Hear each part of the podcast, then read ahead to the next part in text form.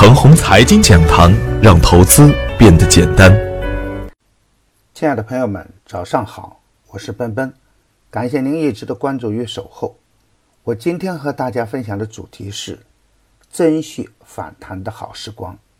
昨天的早盘，我给出的操作要点是：无论是什么力量，最终是改变不了市场的运行规律的。压抑久了的情绪，终于有爆发的一天。在欧美股市大跌的前提下，中小创还是顶住了压力，收在了红盘。A 股也慢慢适应了外围市场的暴跌，渐渐地回到正常的轨道上来。明确地指出，处于超跌状态的芯片、创业板、国产软件、稀缺资源等都可以高看一眼。在特殊的时间点，行情在向众生的演绎，有维稳的因素存在。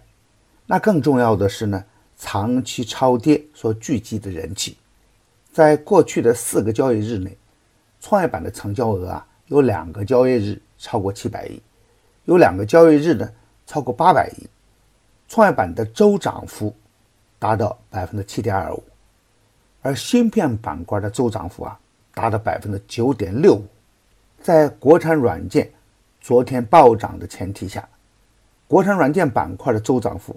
高达百分之十四，完全类似于大牛阶段。虽然四连板被监管的概率较大，但还是有很多的个股创出两连板、三连板。创业板指数也在三十天均线上方已经稳稳的运行三天，完全无视外围的暴跌和主板的疲弱。前几天点评的个股一直都表现强悍。在之前谈论创业板时呢。我曾经有过这样的观点：美股啊处在八年大牛市的顶端，而创业板呢处在近三年的底部阶段，两者之间啊没有根本的关联。美股暴涨时，A 股不跟风；而对于美股的暴跌呢，A 股也会慢慢的适应习惯，不能总是看着别人的脸色行事。A 股终究会按照自身的运行规律发展。红红火火的行情，不得不让人们产生遐想，特别是有量能支撑、有政策支撑，又有长期超跌的板块和个股，我们不能不珍惜，不能不心动。第一热点，在政策的呵护下，半导体的景气度大幅提升，国家集成电路大基金入市买股，对芯片和半导体是绝对的利好。短短的几个交易日。芯片的龙头股士兰微的股价已经接近历史的最高点了，超跌的芯片个股也是不甘示弱的。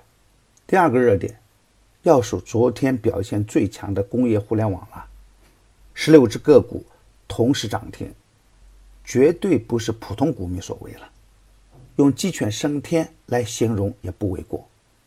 拥有网络大牛，东土科技三连板，也算是牛气冲天了。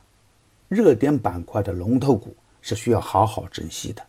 我的观点是，在股票市场中啊，没有无缘无故的牛，也没有无缘无故的熊。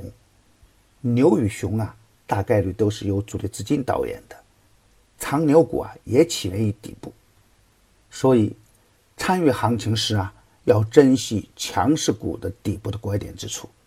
而通常的状态下呢，在拐点之处。很多人就是守不住，因为此时啊，还会有很多人留恋高位的白马股，因为惯性的投资逻辑难从思想中根除。其实啊，股票的概率是有法可依的，无论是大盘股还是小盘股，只要是上升通道形成，有板块指标支撑，有业绩和量能支撑，就可以坚定去冲。反之，高位走弱就不能再做。任何个股的顶与底都有着明显的量价特征，有着很明显的共性，需要学习和总结才行。芯片、创业板、国产软件还在上升通道中，强势回调的时候啊，可以坚定跟踪。当然，板块也会分化，普涨的模式也是很难维持的。精选好股票去做波段。才是上上策。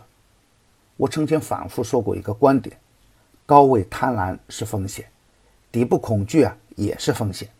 紧跟热点板块，珍惜上升波段。另外，牛散选牛股的第二季已经于二十五日正式上线。在第二季中，我们有更优的营盘策略，以每周营盘为目标，加强适时的建仓和实盘指导。首推的梅雁吉祥因短线大涨而停牌，补充说明的个股都在大涨。与牛散结缘，您将成为下一个牛散。只需关注陈红财经微信公众号，回复“牛散选牛股”即可。两千一八年，我们一起赢盘。转发与点赞是良好的分享习惯，分享财富之源，你也能获得分享和点赞。谢谢。